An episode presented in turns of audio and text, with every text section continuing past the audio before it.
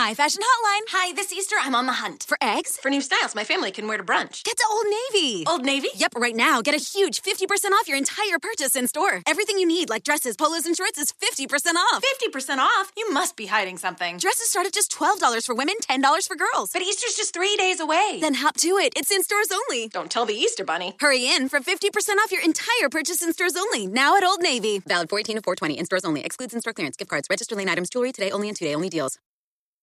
The following is a Zima Podcasting Network production.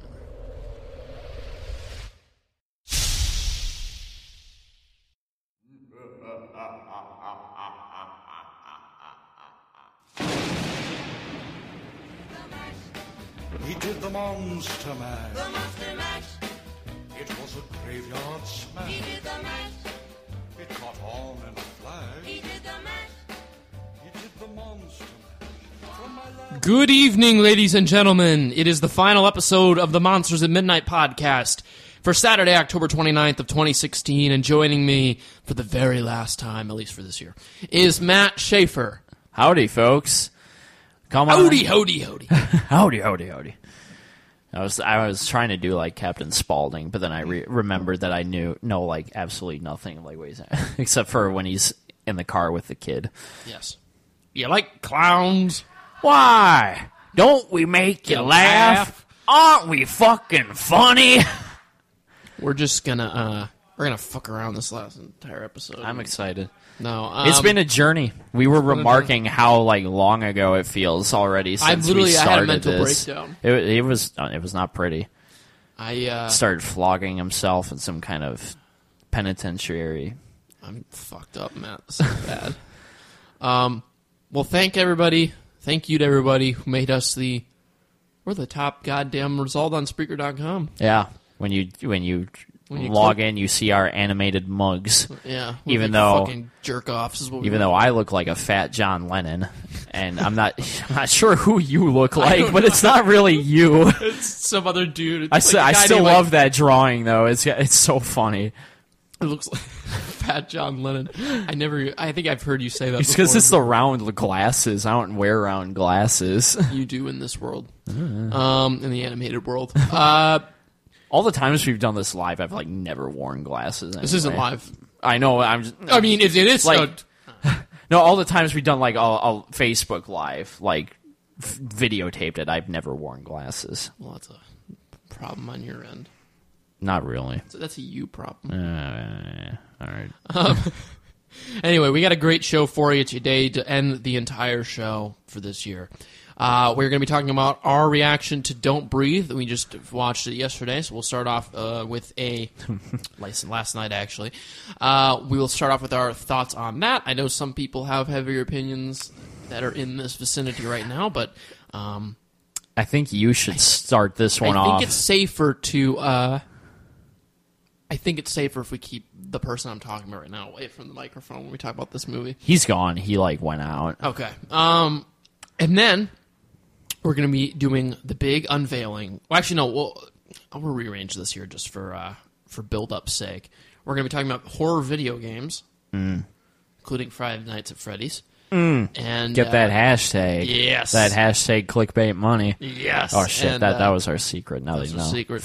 Uh, and then we will also be wrapping everything up with the big grand finale, uh, ranking our favorite horror movies ever, which will cap everything off. And then we will sign off to you most likely till next year. Although there is a possibility, unless this if this thing builds up, we might do a monthly edition of this show. There is a slight chance. I can't guarantee anything. I didn't even know about that. Yeah, well, now you know. No. Uh, yeah, I don't. I don't communicate with anybody. It's just- we just kind of do it. Um, no, but that that we'll see how that all works out. Um. All right, so we'll kick things off here with our thoughts on "Don't Breathe." Don't breathe. We saw this last night. I want you to start this one off because you have far, far heavier opinions than me. All right, so let me let me talk about this film. So I was very excited to see this film because I hadn't seen it during the summer because I'm a failure. Um, I didn't either. Yeah. Okay. Well, we're both failures then. But I, I, I, I, I went into it with a clear mind, as I do with every film, or try to at least. And uh, and I was really getting into it in the beginning, I mean, that movie kicks off. It doesn't waste too much time really getting to the center of the film. I mean, which is both a good and bad part of the movie, and I'll tell you uh, why in a minute.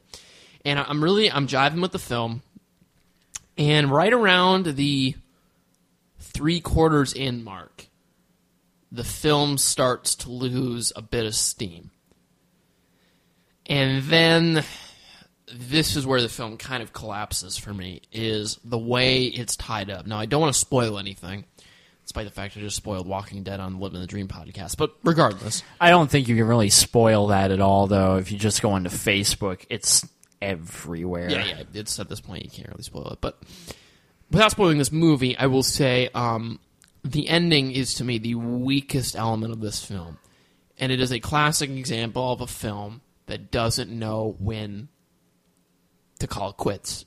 It's it feels a need to continue on when it really doesn't have much else to say. It's it's said its it's said its piece. It would be perfect if they had ap- wrapped it up when you know probably three or three or four scenes before, but regardless, um, well let me let me first of all I'll go into the good about the film, and I'll go into the bad, and I'll give my overall thoughts. So the good things about the film, um, I like Stephen Lang. Stephen Lang is good. It's good. It's good. It's a. It's cinematography wise. It's one of the better shot modern day horror movies that I've seen in a long time. It's. It's not very common that you see a, a film try to utilize visual style that's in the horror genre, at least nowadays. Um, that's kind of a lost art. Um, it's very. It's entertaining. I mean, at the end of the day, I walked out of it and I, I had an entertaining time. I was engaged the entire time, whether I was frustrated with the film or not. So those I can say are a credit. I thought that the lead lead actors did a fine job. Um, they're younger, but they they gave a they gave a solid performance. Performances, I should say. The bad parts of it, without going into spoilers, though, is like I said, the ending that that could have been wrapped three or four scenes before. Um, three or four scenes before it ended up actually wrapping up. And there's there's a point in this film where and this is coming from a guy who's all into the Fast and Furious franchise. You want to talk about suspension of disbelief. but suspension of disbelief, you're gonna have to put it on at about the the last quarter of the film mark. Because there are some scenes in here that just to me are ridiculous and how and how kind of the decision making of the characters, like I said, without spoiling it, doesn't it doesn't add up. There's some there's just quick I mean I guess you could play it off like well they're in the heat of the moment, you know. There's sometimes you can't think clearly, but there's just some decisions that they that the main characters make that um, I felt really didn't make a whole lot of sense. And then right at the end, um, the writing is what kind of collapsed it. Um, there are two moments I think really that I think were really weak spots at the end. Um, it's so hard to not spoil it, but that being said, when I look at a film, I, I come up with my overall review. There's uh, several factors, but the, the main factors that I that I use in, in giving my overall impressions of a film are, well, the, how much does the good versus the bad outweigh each other? Do are is it more? Did I have more good notes to say about it versus bad and whatnot? Also, what was my overall entertainment you know, with the film? Um, my overall subjective entertainment because you can look at things in a lot of objective ways, but at the end of the day, were you entertained? So I give it credit; it entertained me. However, I think for the amount of good elements that I saw in this movie, there were equally amount of bad elements that really took me out of the film and, and made me go, "Come on, like come on!" Like I'm a horror fan, but the shtick starts to get old after a while, and I've been saying this for a lot of more more modern day horror movies. Um, the shtick gets old after a while, so I'm going to give it a solid three out of five. Um, I think it's a good rental, but um, if it ever play, if you're around Halloween and they're playing at a theater or whatever, I don't think spending a ridiculous. I don't. I, I should say this when it comes out. I think it's already out on DVD. If I'm not It's mistaken, coming out in like mid November. I wouldn't pay full price for the DVD. I would either wait till it's cheaper or rent it because I don't know if it's quite worth having on your shelf. But that's just my opinion. I'll turn it over to Matt. Um, no, I, in a lot of ways, I really do agree with you. And like last night, last night I kind of left disappointed with what I got because I was super stoked for this movie. The director and writer uh, Fede Alvarez did the Evil Dead reboot in 2013, and while I have problems with that movie too, I thought it was a solid, gruesome, excuse me, red-blooded horror film, and it really showed that he had promise as a director in the genre. Excuse me, gassy tonight. Um, that being said, I've actually had a not really a change of heart on the film, but I think I was too critical going coming out of it. I agree with basically everything that Graham said. There are a lot of things in this movie that are silly, don't make sense, and don't work well in terms of the gritty realism that this is supposed to be portraying. However, I just, for some reason, wasn't as bothered by it as Graham was, and a few of our other friends were. I was I was engaged the whole time as a thriller. It it put its hooks in me, and I was having a fun time. I was intrigued the whole time, ready to see which uh, way it would twist and turn, because it's an interest. It's a really interesting concept to be to go from not like go from sympathizing with this blind old man to reevaluating your whole opinion on the situation about halfway through the film. It's a really interesting movie that really toys with you. Um is it perfect? Hell no. Um a lot it's just it is what it if you go into it with a mindset that you are watching a late night B movie exploitation film, you're going to have a blast. While it isn't as campy as a lot of B movies and it pl- tries to play it more serious, it for some reason just didn't bother me as much. Um my initial review coming out of or rating coming out of it was a 3. I bumped it up to a 4 but I'm not sure if that's too generous. So we'll just play it safe and say three and a half is where I fall for sure. I feel like some days I will like it more, and some days I will like it less. Um, you brought up an excellent point. Uh, an excellent point about the because the, all of that wouldn't bother me. A lot of the problems I have with it, if it wasn't going for that gritty realism, Right. if you were really being just the overtop campy, it's like, all right, this is ridiculous. I'm fine with it. But the fact that you're shooting for that gritty realism, that's when I have issues. and that's and that's definitely fair because that's I have a lot of the same. This this movie is far weaker than his Evil Dead reboot, but I have a lot of the same problems where he's trying to play it so razor sharp and so just darkly serious, and, and like that's just his style.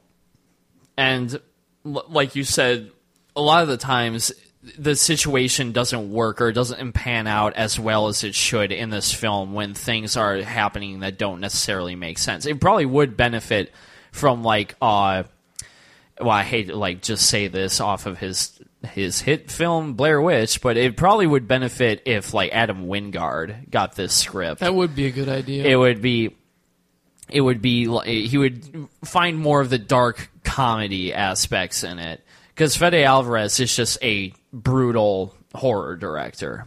He's into that classic grindhousey, just He is. He wants to. that he gore. wants, he went for that gore, I guess I should say. Yeah, and not so much in this movie. There wasn't a whole lot of Yeah. gore in this movie. It's definitely uncomfortable and tense the whole movie. But he really he wants to shock you, which is where that like the I mean that's where the exploitation genre came from, wanting to shock, wanting to get your tongue tongue moving about the film, exploiting you. exploiting you. So, uh, like like I said, like I acknowledge all the problems that the film had. I just, for some reason, didn't bother me as much. Yeah, well, that's fair.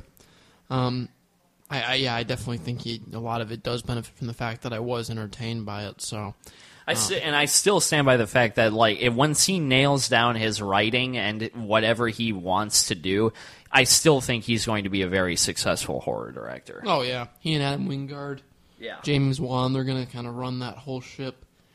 Um, Has James Wan done anything since the first Saw? James Wan. He made The Conjuring, Oh, he did.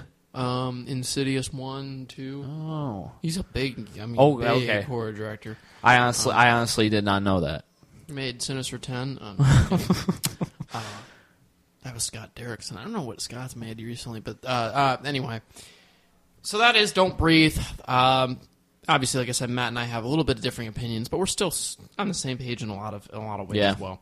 I would say if you're a fan of the Evil Dead re- remake, it's worth checking out. If you're a fan of like late night movies, it's still worth checking out. I think. If you're looking for, if you if you're looking for the horror masterpiece that a lot of pe- a lot of critics painted this to be, it's not there. Check out Green Room.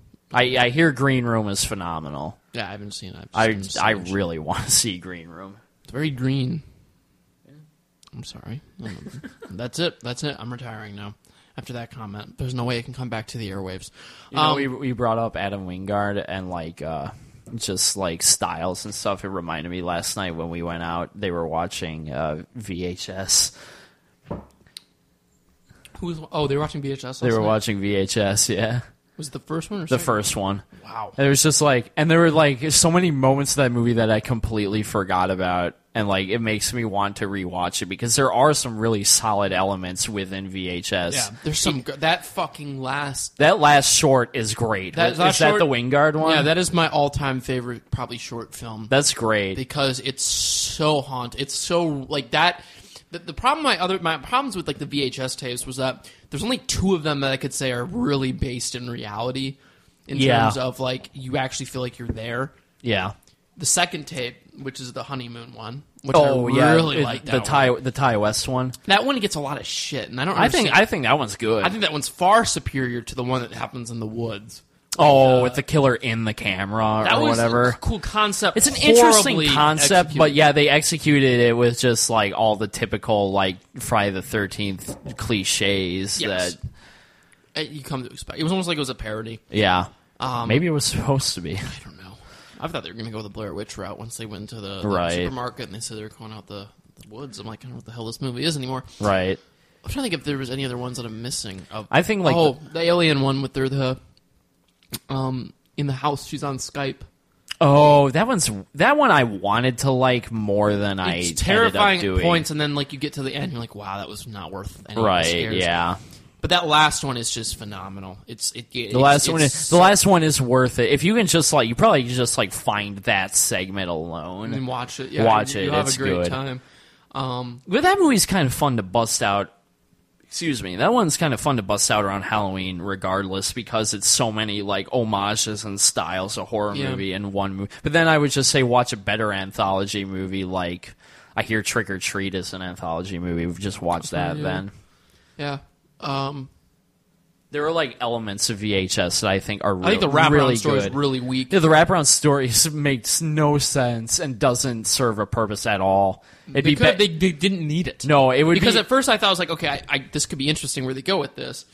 but it went and- and nowhere. It just went no. It would have been better if they just like if they just like established like chapter one, Mm-hmm. you a succubus bitch in the hotel. Chapter two, the honeymoon. It's like it, it would have been fine. No one would have cared if they didn't have that In fact, I wraparound think a lot of story. people probably liked it a lot more. Yeah. because they were distracted. Like, where's that wraparound story? No, yeah. There is there are a lot of good elements in VHS. As a whole, it's kind of messy though for me.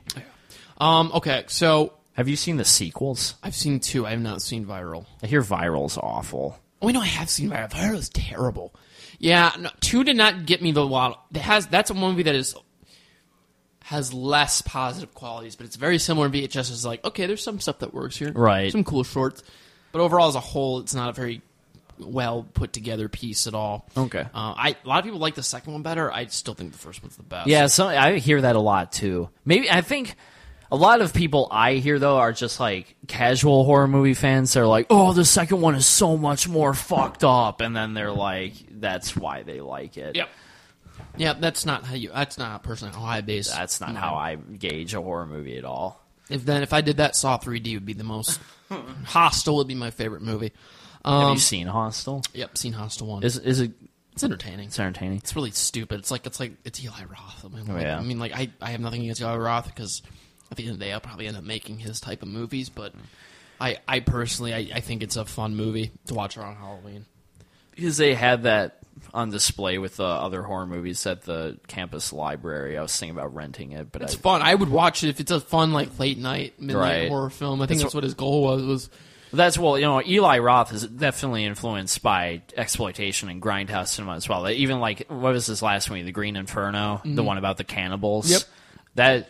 I hear that's like straight out of like the mid '80s, just like Yeah. exploitation. he's definitely got his influences. Um, I really want him to make a feature length Thanksgiving movie based off that grind fake grindhouse he should be the one to remake uh, Halloween. He should direct the Halloween movie. Uh, No, I'm just kidding. It'd just be Rob Zombie's Halloween all over again. I mean, they they would have JC. Adam Wingard would be the best one, Adam. Wingard would do well, or Ti West. Ti West. Dude, yeah. if you House of the Devil prime, is a prime example. Ti West should be directing this Halloween remake, especially reboot, with- whatever the fuck. reboot, calling it. remake, whatever they want to call it. Especially if John Carpenter is producing it and he is going to have a hand in the moves. Ti West would be prime to do it. I think James Wan would be a good one too. I haven't seen any of his other movies except for Saw. Yeah, that's true. Um, well, if you've seen The Conjuring, then you've seen James Wan. I haven't seen The Conjuring. You haven't seen The Conjuring? No, I haven't seen The Conjuring. Failure. I did, didn't think. I never implied that I'd seen The Conjuring. Oh, maybe that was Charlie. That was Charlie. Trying to take these damn shoes off. Um, okay. Anyway, moving into uh, you know all things horror movies, obviously, and, and, and entertainment and media. we have horror video games yeah. on the docket. Let me do play a little transition music here. I never thought I would hear that again. And you did, and and uh, and you hear this too. Hey, fuck you, oh my god. Played that during Living the Dream. I'll just I'll tell you that much. I, was, I mean, those are handy tools to just have around now that you have them. There you go. Oh, shit! Um, Perfect. I just turned off how for our viewer base. Um, okay. Yeah, put in that hashtag. They'll yeah, be back. hashtag. Let's still see it.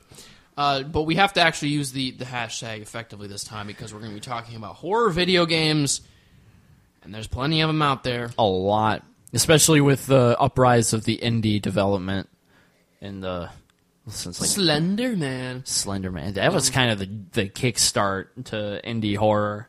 And then of course the phenomenon, which is Five Nights at Freddy's. See, Yep, see, we're going to talk about it. There Did we you ever go. play it?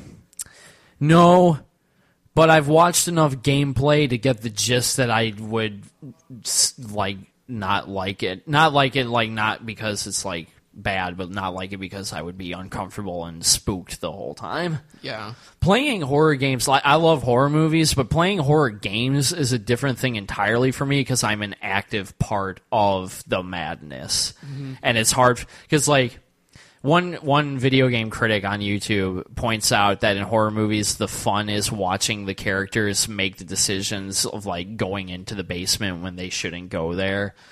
But when you're playing a video game, you're the one that has to go into that basement and you don't want to be in there. Yeah, yeah. Which could be more terrifying for some people. It's one of those weird things. Um, I'm curious to hear your your experience with horror video games because I don't know much about you as a gamer as a whole. Uh, gaming as a whole has been a weird journey. I feel like I've played every possible game and gotten every possible genre, but like kind of just stuck my hands a bit in there, and then you know, in the candy jar, and then got out, and then stuck my hand in another one. It's all these different like Grand Theft Auto. I mean, Grand Theft Auto Five. I sound like a, probably a broken record, but Grand Theft Auto Five is still my favorite game of all time. it's great, It's cliched, but definitely great. um, I'm re- I'm really into real world games. I'm not I'm not a big Halo fan. Never really got Yeah, into that I- stuff. yeah. fantasy stuff, not my like the Skyrim stuff. Like I I think I can see where people are really into it, but I can't I can't get into RPGs and stuff like that because there are too many variables. I, I like. Uh, I, I was a COD fan back in the day. Played plenty of it, but uh, Oh, a what fan? COD Call of Duty. Oh, I'm sorry. get with the times. I misheard you. No, uh, I was a big fan back in the day. I mean, that's the Modern Warfare Two is the reason that I. I mean, that was like one of the big, big, big influences in my gaming experiences. But also, like, uh, I mean, I used to play sports games a ton. I don't know. I, I know that seems to get a bad rep, but I was into those. a lot of people like sports games though. Yeah, there it was, that was my introduction really to games. I think I never got into like I wasn't like a big Super Mario guy, but I loved playing Super Mario. Like, Right. like a lot of people like, oh, I started off with Zelda and you know the GameCube Yeah, and stuff like. yeah, that. And yeah. I, I didn't do Exactly. that. I, I was like, hey, if I can, I want to be able to be like those guys on you know the guys that are on the field, except I want to play it Right. in my room. So there, yeah, there you go. but horror video games is a weird thing. With uh, with I'll take Slender for example. I find that kind of shit scary.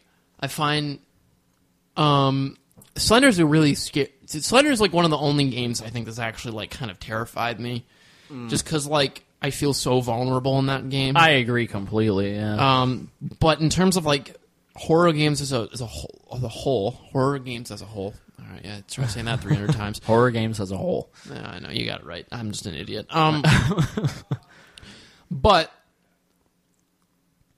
I just there's something. It's very much in what you respect. I just I what- or what you said. I, I'm too focused on what like what am I doing? Like I, I'm too focused on getting the objectives done that the whole scary experience doesn't really cross over me nearly as much. With the exception of like I said, Slender. I haven't played Five Nights at Freddy's. Um, which is why we're tagging it at this point because we're clickbait assholes. Well, we, we were talking about it. yeah, we're talking about it. Fairness, We could talk about like all five of them now because they they're that crank- is something I do want to talk about. But anyway, uh, Slenderman. No, but Sl- yeah, most of these games don't do much for me.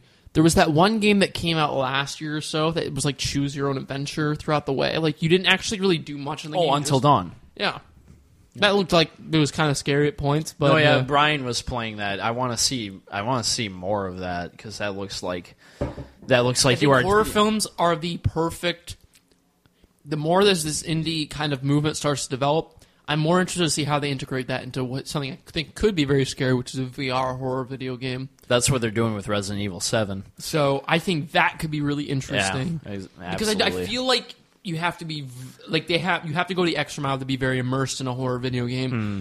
Where I, I I mean I'm not scared playing something on my computer screen nearly as much as if I'm like with the little headset over me and I feel like I'm really really there. Yeah, that's true. I'm a I'm a big pussy though when it comes to like actually playing the game though. Like, Mm-hmm. do you rem- do you remember PT? The it was a it was a demo of sorts for the now canceled Silent Hills. Ah, It- but yeah. it's PT stands for playable teaser. Brian wanted me to play it, and I got like five steps into it, and I'm like, no, I I I honestly God VR too? cannot. It was not VR, but it was first person cycling through like a, a loop of uh, corridor. I've seen like I've seen footage of it, and I'm like, no, I, I cannot be like an actual part of this. yeah. Um, that is sounds yeah. No, I. So I, I, and I definitely think that there's going to be a need to be a VR kind of install. I think that that'll be a huge. That's kind of a huge gateway for independent horror games and horror games in general. Um, I'm trying to think if there's anything else I really. I mean, I have to say in this one, I, I, I should be a bigger horror video game fan than I really am. No, but, I feel that. but uh, I mean, time is there's only so much time, and like we were just talking about, Yeah, it feels like three weeks, it- three years ago that we did that that. we started this podcast, and now it's over. Yeah, and it feels like five years ago, and It also didn't help that there was that one week where we died and nothing got done. it was hilarious. Jeez, that feels like a long being sick. that was yeah, that was because like God, even in these last these past two weeks, for me at least, so much shit has gone down. Oh, yeah. it's it's crazy. I feel like I've done everything. I, I've done the work of a fifty-year-old. Yeah. Just like between my between workload from school, work from my job, and my personal life, these past two weeks have just been a slog. Uh, it's just been. I, I, I made a good point. Uh, I made a good point. I brought up a point. I per- I think I made a good point. stroke my own ego here. I, I woke up. I, I I I put the analogy of this when every time I wake up now, my what goes through my head is what fucking bullshit do I have to put up with today? What do I have to get through today? And there's so much shit, yep. and oh my god, it's just it's painful. Um, We just don't have time for horror video games with everything else that's happening. Yeah, right and if. I feel like I'm if I'm doing a game or something, I feel like I'm definitely not utilize, utilizing my time effectively at all. Mm-hmm. So, and I feel like I'm like, wow, I could be using this to further my career or my. Yeah, exactly. Because especially since like in September at Goodwill, I picked up a PS2 because it was the the console of my childhood that I actually never had. I lived vicariously through my cousins, and I picked I've picked up so many games for it already, and I just I don't have the time to finish any of them now that I have all of them. Yeah. But we'll see. Maybe at some point. Maybe you can listen to this show next. Have played every game, horror game ever. Ever. It's all That's- highly unlikely. That but- is not possible. yeah. We have to start with Texas Chainsaw Massacre on the That's what Atari Atari about. The Hundred Friday the Thirteenth game is that a thing? on on Nintendo. Well, the new one coming out or Yeah, the, the one new on one. Nintendo? New oh one. no, the new one. That's the thing. I've That looks seen it. fucking great. It looks fucking great. It, but my here's my thing.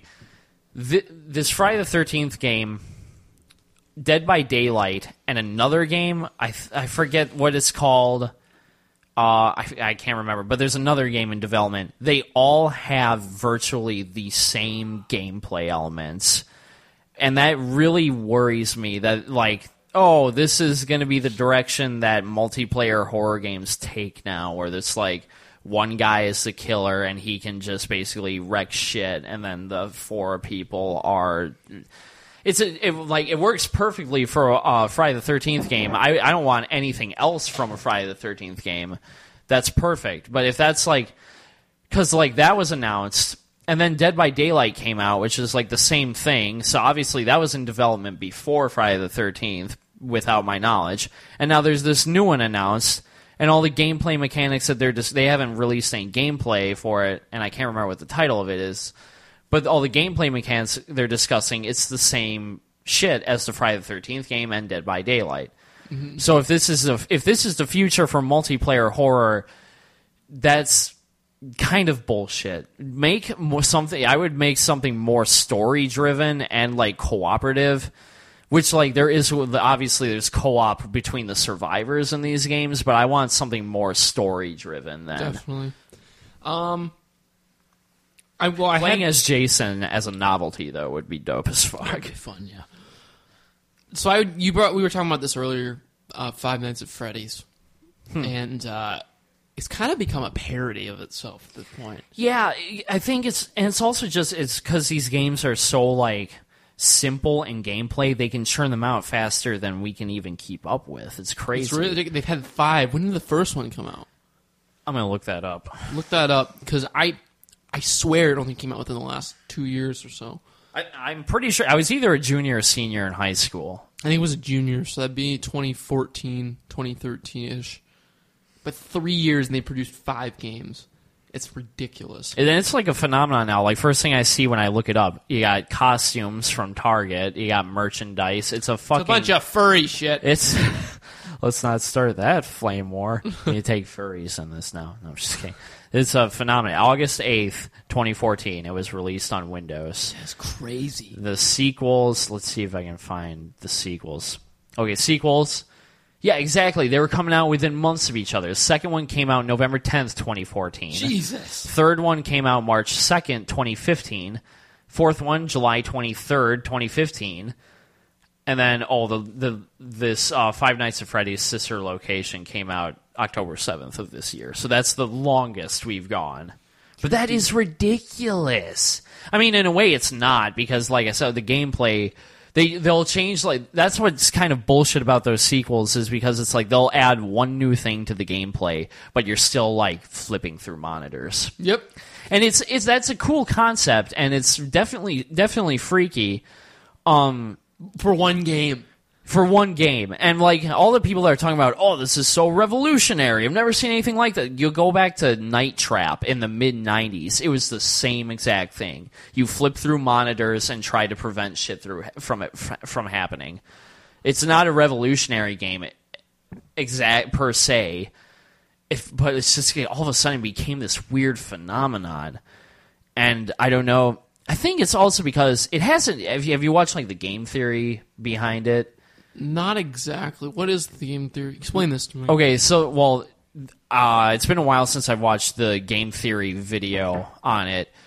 there is like there's a whole analysis on the story behind like the pizza place and the the puppets and like who you are and I'm not gonna try and summarize it because there's a lot uh there's a well there's a lot of shit between all the games that I don't that I just don't remember. I can't keep it all straight.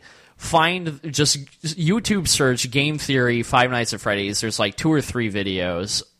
They're they're fascinating because if this is an actual constructed lore that you can piece together just by like hidden clues within the game, that's that's good game making and that's what that's what I think the phenomenon is based around then. Mm-hmm. Just the mystery and like what's going to happen. It's a really interesting mystery.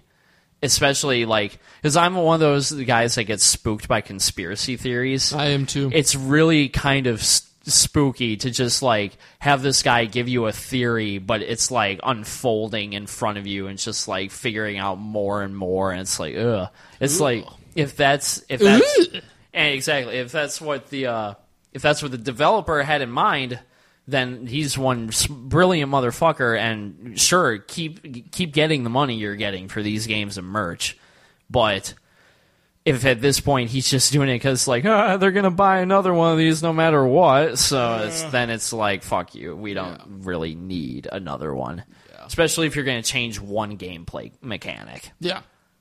Um, all right, we'll take a quick break here.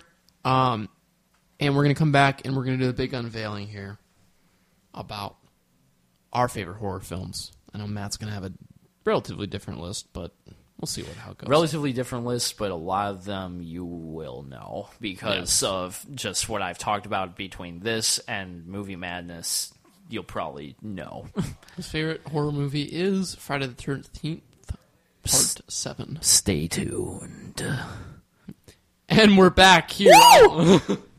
i think i peaked bit.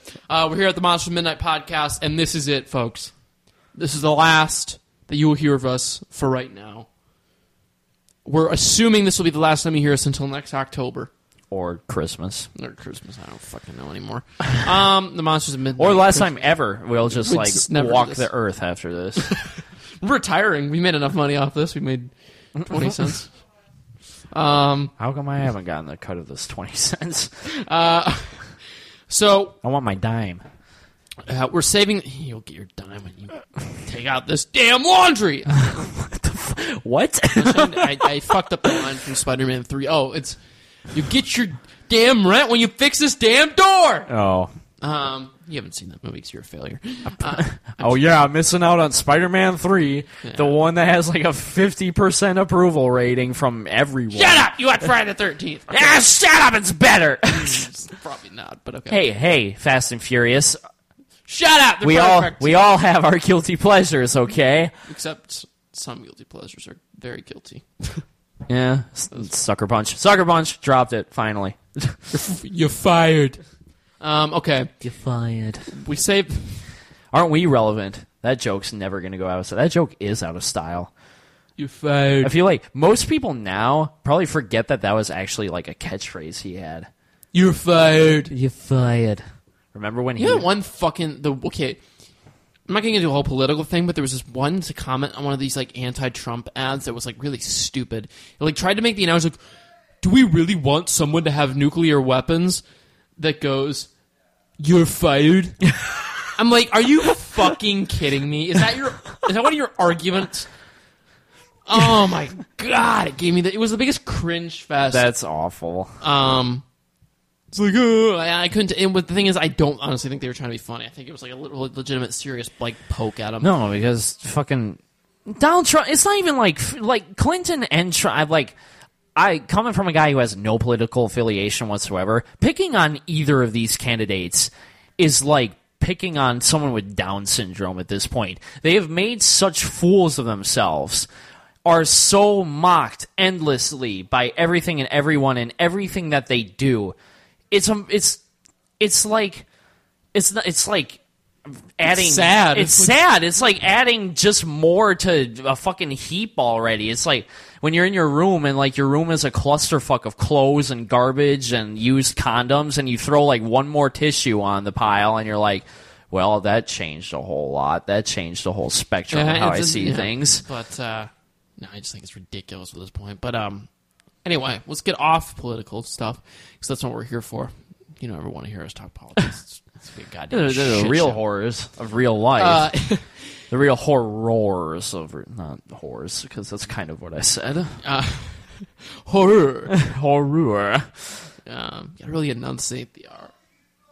Jesus. I think Barrett's Is there a football game on or something that they're watching? Barrett's probably just yelling at a fucking blank screen at Eh, this point. fuck you, man. Fuck. Hey, fuck you, man! Oh, Tony Montana speaking mad, mad words. Now that, stop it. Stop it. We're about to fucking kill ourselves. Okay. Um, it's not true. Uh, so we saved the best for last year. Always. Finally got to the goddamn point. Late we saved the best for last year. Uh, we're gonna be ranking uh, our top ten favorite horror films of all time. And Matt, I Top will 10? say my list has changed. I don't, I only know like your top like one. If I'm being I- real, and I don't even know my we're, we're doing top ten. You said Top 10. Okay. You we want me- will start. We'll talk about good horror films and some of the standouts. We'll kind of do a summary, and then we'll break into uh, we'll break into the lists. Okay. Throw some films out there for me, Maddie. Um, like in general, Yeah, in general, good horror films, good horror films. stuff that's on my list. Just some standout films. Standout films. Um, I'm trying not to get to the to the big old prize, right? Yeah, that's that. no, that's fair. Um, standout horror movies. I don't know why I'm bobbing my head like Stevie Wonder, not like you can see it, but standout horror movies are obviously Don't Breathe. Um, shut, shut your fucking mouth. uh, standout horror movies of ever. You got to start with the classics, silent classics. You got Nosferatu, The Cabinet of Dr. Caligari. and then Halloween. And that's it. Those are the only horror movies you need to see. No, Cabinet of Dr. Caligari. and this has been Monsters And Midnight then thanks for tuning in. Ah, play me off ball. I don't know. If, wow, this is Play me out, Johnny. Da, da, da, this is a cluster. All right, continue. Um, sorry. Cabinet of Dr. Caligari is great. Great express, German expressionist horror film with a good psychological edge to it. Very influential to a lot of movies. Then you got to move on to Frankie, Dracula, The Wolfman, all your Universal classics, and their pseudo remake revivals from Hammer, the British horror film company that did uh, horror film and uh, sci-fi films, still do to this day.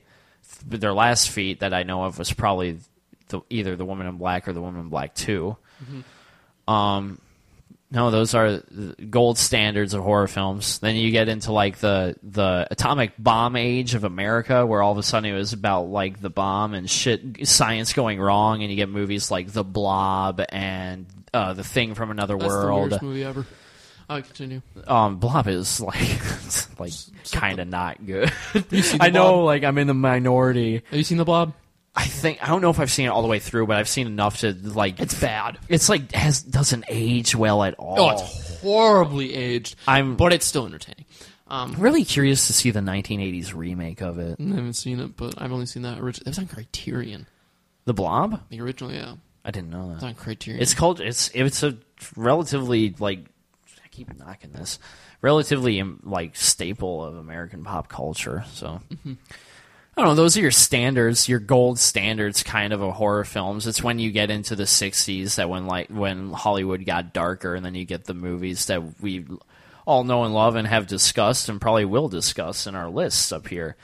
If you want to start, if you want to look at horror at its roots, though, you got to start with the Cabinet of Dr. Caligari for sure. Nosferatu is pretty good too, although I'm not as big of a fan.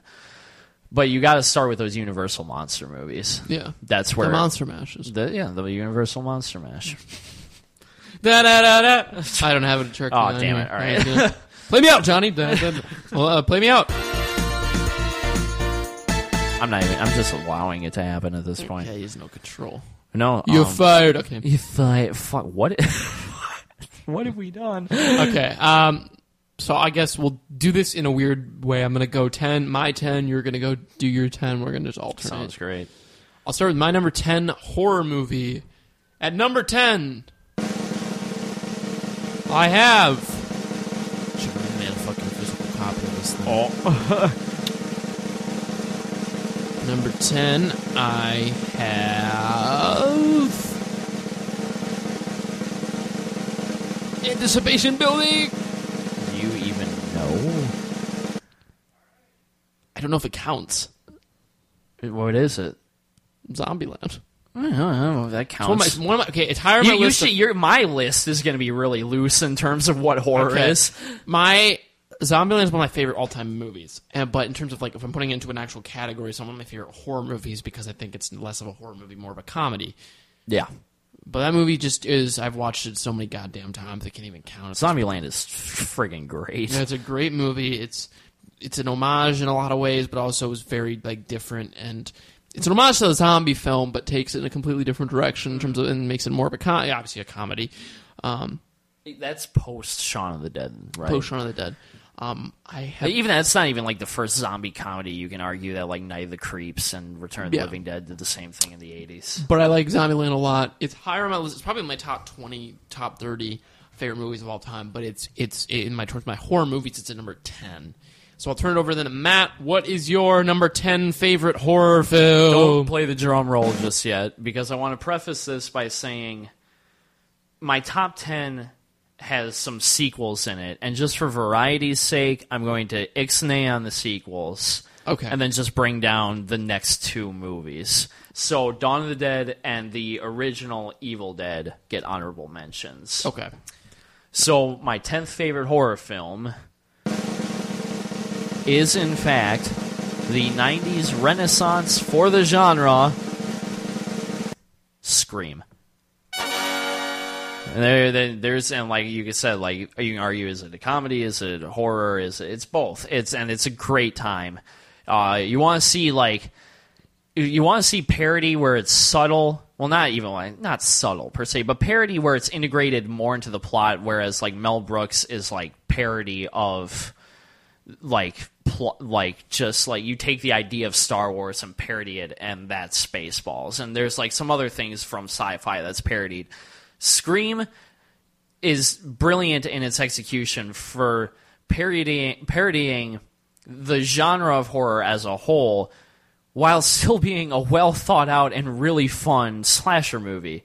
Great characters, a great, just super fucking iconic mask at this point. Scream, if you haven't seen Scream, do it. Perfect. My number nine is the 2004 indie horror film Saw. Do you want to play a game? Game over. It's uh, it's one of my first horror films I ever saw, and ding, it ding. stuck with me. Ding, ding, ding. I wish I had that song. um, it's it's a phenomenal film in a lot of ways in terms of a horror film. You can have there's plenty of flaws with it, obviously, in terms of more technical aspects of the film and you know acting and and all that stuff. But as a as an experience, it still holds up very well, and I still have a great time with it. And uh, I'd be lying if I said it wasn't on this list. So. Number nine is Saw. Turn it over to Matt for his number nine. All right, my number nine will probably upset Graham and upset some other people because it's more of a debate over whether it's a horror movie or not. I'm saying it is. My number nine spot is a blend of the horrors of real life and the horrors of the supernatural. Robert Rodriguez and Quentin Tarantino's joint effort from Dusk Till Dawn. Love the movie. Great movie. Uh, this is where it's. I don't know why you were frustrated. Why do you think I'd be frustrated over that? I don't know. Just thought, just thought you'd be finicky. Perfect. I don't know. You used to be because I had it placed higher than Sinister on my list. Perfect. but no, um, From Dusk Till Dawn is great. Uh, I feel bad spoiling it, but it's it's an old movie, and so many people know the twist at this point anyway. And it's not even really a twist; it's more like a plot digression entirely.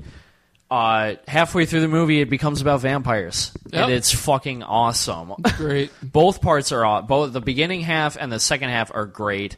Great characters, great quotable lines. Just it's Tarantino and Robert Rodriguez rocking the absolute hell out of it, and George Clooney is a lot of fun in it too. It is one of my favorite movies, one of my favorite horror films.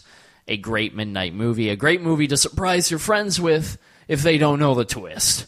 Or it's a fr- movie that will ruin that friendship because you fuck them over, giving them a movie that's all of a sudden about vampires. Then- But no, from Dusk Till Dawn, number nine. Number eight for me. This is one of the most classic films of all time. You want to go swimming? How about your leg bitten off by a goddamn shark? It's Jaws.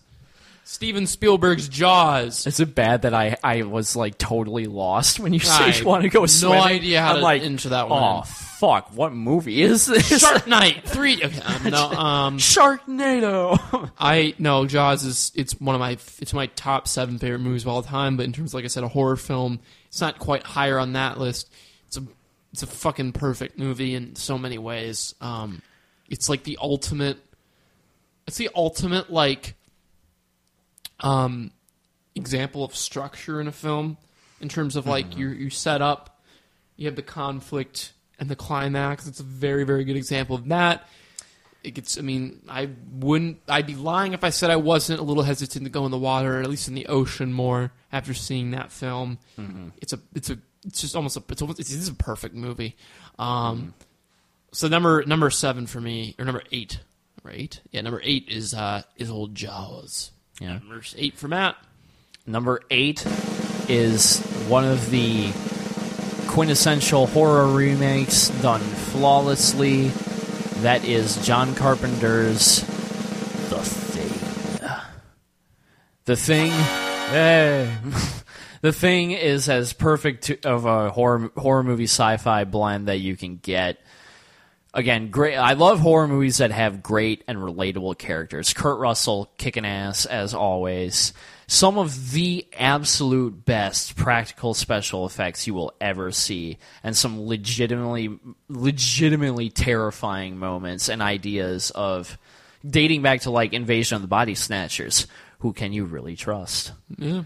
The Thing is an absolute classic. If you are looking into doing special effects as your thing for making movies and you have not seen The Thing, get on that shit. Especially with the Scream Factory Blu ray release, get on that shit. Yeah. Um. All right. Number seven on my list. Holding out. Holding out. This is what happens when you don't make a physical copy of your list. I'm trying to organize where I was going with this. Number seven is going to be really a big shocker, and I don't think a lot of people are going to ever see this coming. Number seven is the 2011 remake of Straw Dogs. I did not see that coming at all. I didn't either. Have you seen the original? Nope. Okay. I'm just kidding. I've seen it. I don't like it nearly as much, and I know Charlie. Dustin Hoffman. Charlie Arpin will probably kill me, but I think the remake is really underrated. Is it Dustin Hoffman in the original? Yep, that's, what not I been. thought. James Marsden though in this one. I personally think it's better. I don't. I know I'm probably in the very, very big minority there, um, but I thought it was. It's very compelling. You have like some of the most detestable villains ever. Um, it's more of a thriller, I would say, but I would be lying if I said I didn't break it out, out around Halloween time. So number seven is the 2011 remake of Straw Dogs. There's only two remakes on here. Matt knows the other one, but this oh, one, oh yeah. I know this other one. is number is number is number seven on my list. Um, I haven't seen it in so long, and I gotta get back on that. Um, and number six is gonna be a big shocker to you. So anyway, Matt, go. Alrighty. Here's Matt's number seven. This is my number seven. Again, another controversial clusterfuck of genres, but at the end of the day, I think it holds true as an American horror story, and that is American Psycho. yeah, the band had a little bit of a problem. no, American Psycho is darkly funny, darkly, uh, deeply psychological and twisted, and a great fucking time one of the funniest black comedies I've ever seen. The social satire in that film is so pitch perfect that, like, it, honestly, I didn't get it until I watched it a second time, and that's when I thought that it was brilliant and hilarious. First time I watched it, I was like, "Huh, that was a movie." Damn, this movie is really good and has some genuinely like disturbing like gross horror moments in it christian bale my favorite performance by him as the psychotic wall street suit patrick bateman God, excellent setting of the like late 80s wall street it's just a really great idea and one of the few examples uh, like i think is better than the novel that it's based off of I've read the novel. I've read most of it. I've read like about like till the end of it, where I was just kind of sick of it because the novel's very structured. First of all, the novel graphically and sexual is graphic both in violence and sex, and it's kind of it kind actually I don't sque- I don't get squeamish, but it made me really uncomfortable a lot just through like the viscera of the detail. And it's very it's a very structured novel to a fault where it's like oh i went to work. Oh we're going to review some music. Oh i took home a hooker. Oh i killed some people. And then i went to work again and so on the movie takes elements from the novel and strings it into a for better or worse no spoilers cohesive narrative check out american psycho Um, all right, so then my number six. This film is very, very, very underrated, and people should see it more than they have. Or wow, I'm so bad at these intros. I'm the host of this goddamn show. well we try. It is the 2011 can't even remember when it came out. 2010, 2011. Give me a goddamn break. Film Tucker and Dale versus Evil. One of the most funny films I've ever seen, and it's so underrated. Like I don't that really know. great I don't know a lot of people that have actually seen that movie. Um, besides us and then a few friends back home. Um, it's so good. It's so good. It does lose steam at the end, but mo like I'd say three fourths of the movie is like a perfect comedy and a 2010. perfect 2010. That's what I thought. Okay. Um, it's so good. Um, so good, so good. Uh, yeah, like I said, it does lose steam, but if you are looking at the horror parodies, look past, stick with Scream, but look past Scary Movie and all that other horse shit, and go to Tucker and Dale. That is like the best possible homage slash parody I've ever seen. So, number six for me is Tucker and Dale versus Evil. Matt. Number six for me is actually a movie I was pleasantly uh, surprised to come home to last night and find my roommates watching. The gateway drug that got me into the genre, George A. Romero's revolutionary classic, Night of the Living Dead.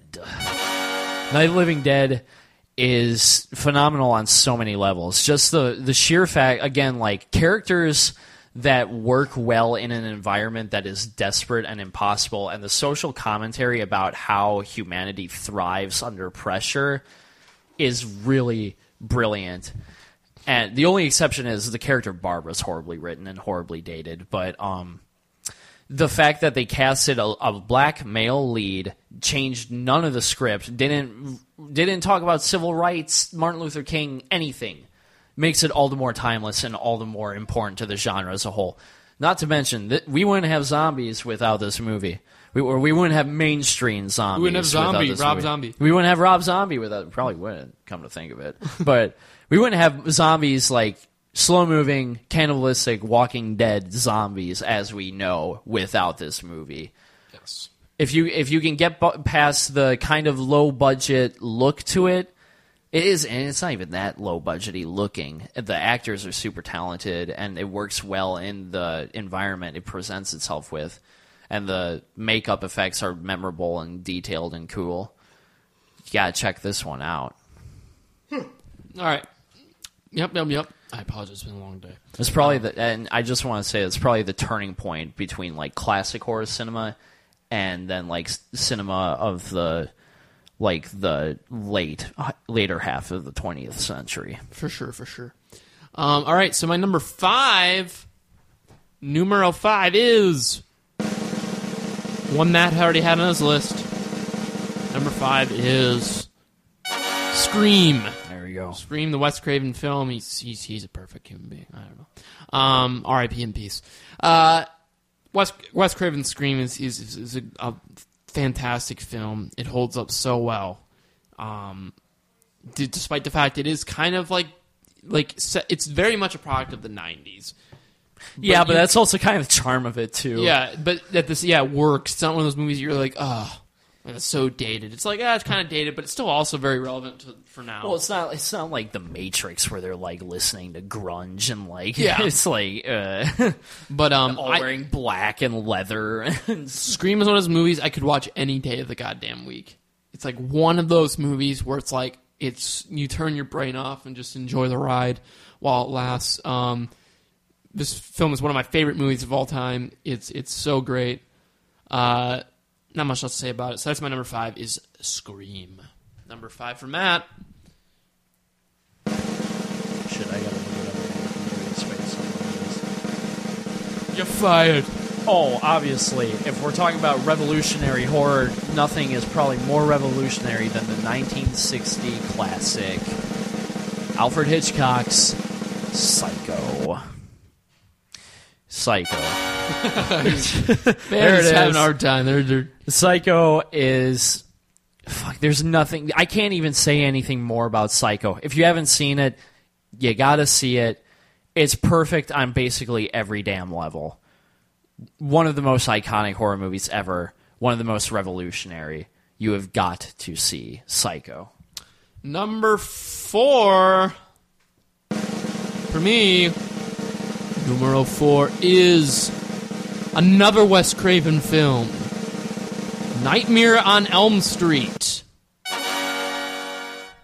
I personally have always said Michael and Freddy are the perfect slashers, while Jason is just the the, the one that lingers beyond And them. Jason's the the the, the black sheep. Yeah.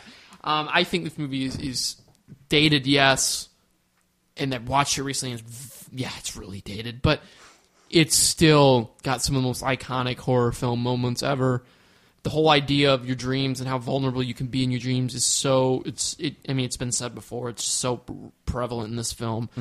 Um, Robert Englund doing an amazing job. Um, I think it's it's it's still great. Everybody, what everything that has been said about this film, I would probably say the same thing about it. So, um, yeah, number four for me is Nightmare on Elm Street. Matt, You're not gonna believe this, but number four for me is also a Nightmare on Elm Street. all right, number moving on. Number three for me. No, I'm just kidding. No, uh, the, uh, you hit the, all the nails right on the head. Only thing I can say more is that uh, Johnny Depp is pretty dope in it. mm-hmm. uh, yeah, Nightmare on Elm Street. Check it. It's a great time. I just realized I fucked up my list, but we're gonna get. We'll, we'll ignore that for now. Um, Don't fall asleep. I'm going to make a substitution here, Oh yeah. And we're gonna rotate some things. So I'm gonna redo my top five for you, and I hope this doesn't fuck everything up here. Okay. But number five for me, this is why I do. Should have done a fucking physical copy. You're fine. Number five for me is Nightmare on Elm Street. We're taking Straw Dogs out of it. I love Straw Dogs, but it's, it's an honorable mention. Everything, shifted everything to the down one slot. Number five for me is Nightmare on Elm Street. Number four for me, I'll do the drum roll, I guess, is the original one, the one that's very fucking revolutionary. Hmm. Halloween. Yeah. John Carpenter's original Halloween. Now, now, now, this will be higher on Matt's list. I won't spoil it for you, but I know exactly where this one sits. Halloween to me is, is is is also a perfect horror film. All the top five for me are just perfect horror films for me, at least. I don't know. I know some people disagree with some of my, my future ones that are coming up here. Um, they are a great fucking movie. It's a great fucking movie. It's it's the one that's I mean, literally, like we wouldn't have all the, the modern day horror movies. I, I'm I'm fairly confident we wouldn't have the especially the indie horror films you see on Netflix. That Oh no no no no! We'd have- Ex- Absolutely. um, so I think it, it's Matt will do a way better job of describing this film to you guys than, and, and I will just say right now, whatever he says is pretty much what I echo. Um, but number four for me is Halloween. All right, Now you gotta do number three now. number three. Okay, number three for me is the one, the only. 2006 remake of The Hills Have Eyes. I didn't realize it was gonna be this high on your list. I know. I know, I know. It's it's really bizarre. I'm such a weird person when it comes to horror films, and I will say this right now: this is a very loose order, and the reason I say that is because I love every single one of these. But I'm I'm going off the basis that if someone like literally was like, I will kill you, or you have to reveal. That's always your, your top go-to examples. Like someone came up, with, up to me with a gun, put it to my head. Like, what what situation would you be in where they're Eh, like, you never know. But let's just suppose in this alternate reality that was the case. This would be what I'd have to put as my order. But I love. I think all of these are so like equally loved by me. It's it's really hard to put these in in, in exact order. But number three or number three for me is the Hills Have Eyes remake. Look, this is like one of the few examples where a remake is just takes the concept of the original and just makes it better and updates it and makes it look like the original Hills Have Eyes is really fucking dated. And Yeah. and, and um, it's rough. It's not. I wouldn't say a very good movie. And I think a lot of people actually. I won't speak for the entire internet, but I'd say a lot of people actually are starting as time has gone on have started to actually hold the r- remake in a higher standard. Um, it's one of those another movie like Scream. I could watch this movie any goddamn day. It's got one of the best protagonists in a horror film ever or thriller ever, whatever you want to call it. It's more it's more horror than it is thriller. Um, Aaron Stanford's uh, uh, Doug is is like you root for him. He's like one of the just it, it's crazy. It's like you're with him this entire journey, and you feel bad for him, and you want him to win. And there's very few horror films I can say that that do that um, do that effectively. So very unconventional list, like I said, but that if, if I had to, these are my, my level of enjoyment.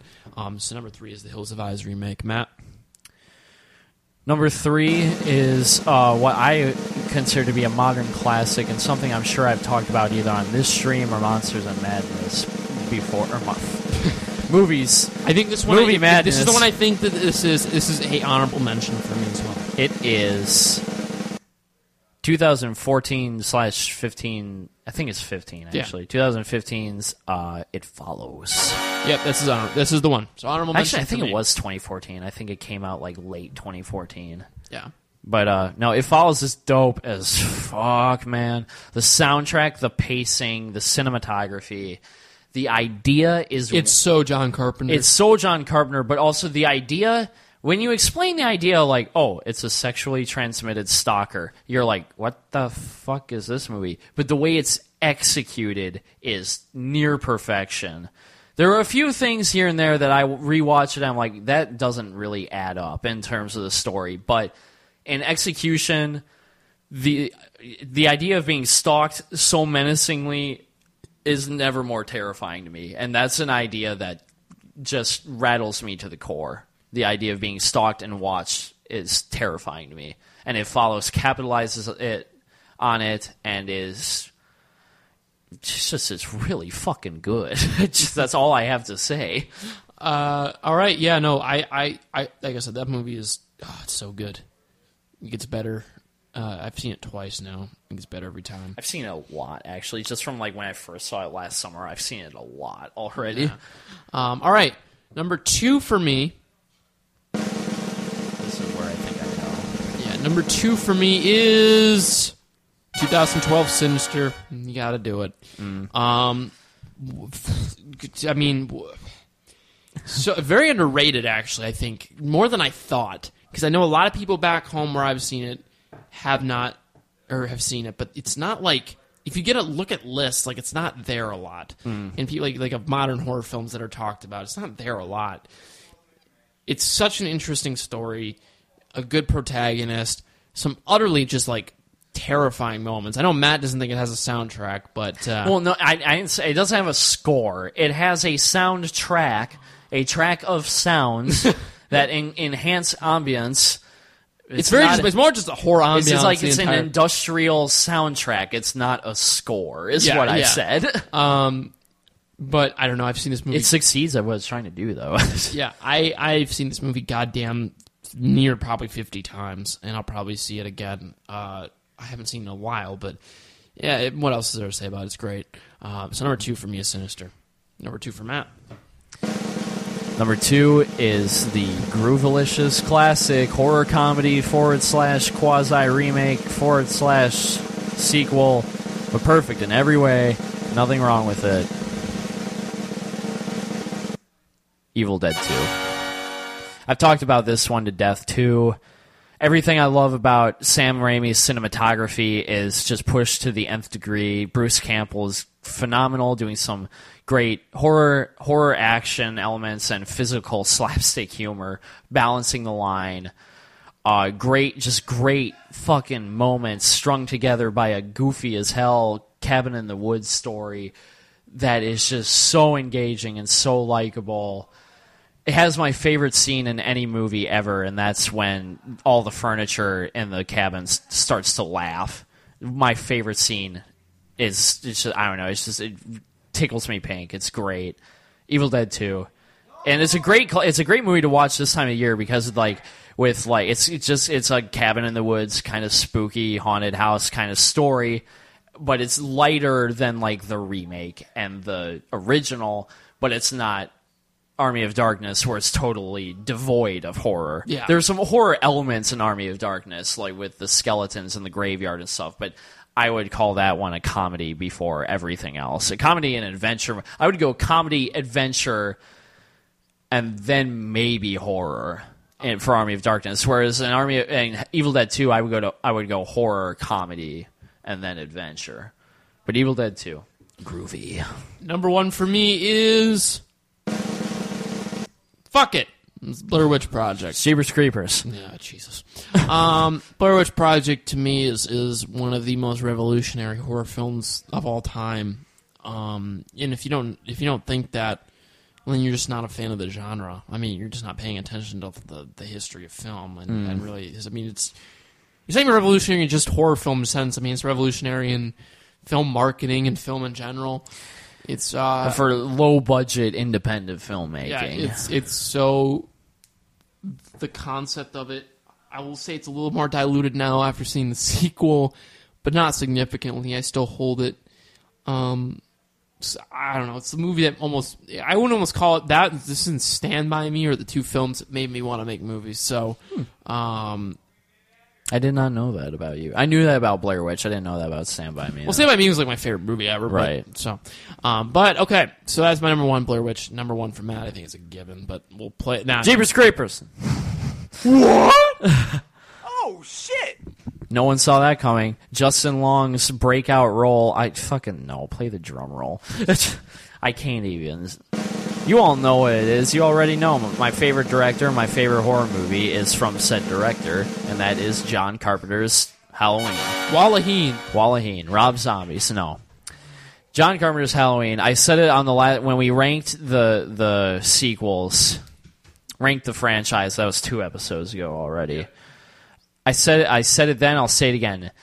Brilliant in its simplicity and execution. One of the single most terrifying horror movie villains to ever grace the screen. Brilliant performance by Donald Pleasence. Great breakout role for Jamie Lee Curtis. Memorable characters, mem- memorable moments. A score so beautifully haunting that I just it's probably my favorite horror movie soundtrack, score, whatever if you want to be finicky like me it's just and the the primo movie to watch during this wonderful season. Christmas is better. But To each their own. I just don't like being happy. Sorry, that that was funnier than it should have been. um, all right, that is our number, our top ten horror films of all time. I had to make, of course, readjustments for mine, but uh, that's what you get when you don't write you things got up. it through. Like I Uh, said, Dawn, Dawn of the Dead and the Evil Dead, or like the original Evil Dead, are usually in my top ten. But for variety's sake, I took them out. Um, honorable mentions: It Follows, Straw Dogs. Uh, I think is it From Dusk Till Dawn. Um, okay. Well, it come to that time, folks. It's come to that point where we have to say goodbye. Uh, I'd like to thank everyone who started this show, basically Matt and I. Uh, I'd like to thank all you, the listeners. You guys brought us to the front page of If you are out there tonight and then you come home and you're listening to us, you're the ones that make all this possible. If you're out there tonight as we speak, play it safe. Don't take any candy with razor blades in it. Don't get shit faced and drive. Be smart. Even if you're like not a little kid, it's still be smart on Halloween yeah. with killer clowns from not outer, Outer space. Uh, uh, Garrett's in here now. It's, I think it's that time. Um, all right, What does that even mean? I don't know. Garrett's here. Fuck, it's that time. And Mike. Fuck, Mike, it's oh really shit, that It's really that time. Um, like I said, thank you everyone who's made this show possible, and uh, and uh, he's so. uh, This is hard to get through. Don't pay attention to them. I- but pay that's the thing, he's such a pay tall attention to being. our wonderful, our wonderful human audience that's listening as we speak. Oh my god, that was fucked. Um, no, I, I like I There's said, some I- I- spooky one more time. ass shit happening. Thank in you to this. mu- you, Mr. Schaefer, and all your wonderful commentaries on horror films. My pleasure. Um, we'll be back soon. I, I well, we'll can't- be back with other podcasts. Yeah, you'll, you're going to hear us anyway. We're not going anywhere. But uh, Monster Midnight, ladies and gentlemen, I'm Graham Zima, And I'm Matt Schaefer. and thank you very much. We'll see. Yeah! Springtime tips and fun facts from Paul, Kristen, and Dexter at Total Wine and More. It's peak season for asparagus, which pairs perfectly with a light and crisp rosé. Many bottles of champagne and sparkling wines are perfect for adult Easter baskets. And they're really cute, too. My perfect brunch? Belgian waffles with extra whipped cream and a holiday pour of your sweetest rosé. Whether you're hosting or just bringing the wine, we'd love to share our always low prices and ridiculous selection this spring at Total Wine and More. Cheers! Hi, Fashion Hotline. Hi, this Easter I'm on the hunt For eggs? for new styles my family can wear to brunch. Get to Old Navy. Old Navy? Yep, right now, get a huge 50% off your entire purchase in store. Everything you need, like dresses, polos, and shorts, is 50% off. 50% off? You must be hiding something. Dresses start at just $12 for women, $10 for girls. But Easter's just three days away. Then hop to it. It's in stores only. Don't tell the Easter Bunny. Hurry in for 50% off your entire purchase in stores only. Now at Old Navy. Valid 14 to 420 in stores only. Excludes in store clearance. Gift cards. Register lane items. Jewelry today only and two day only deals.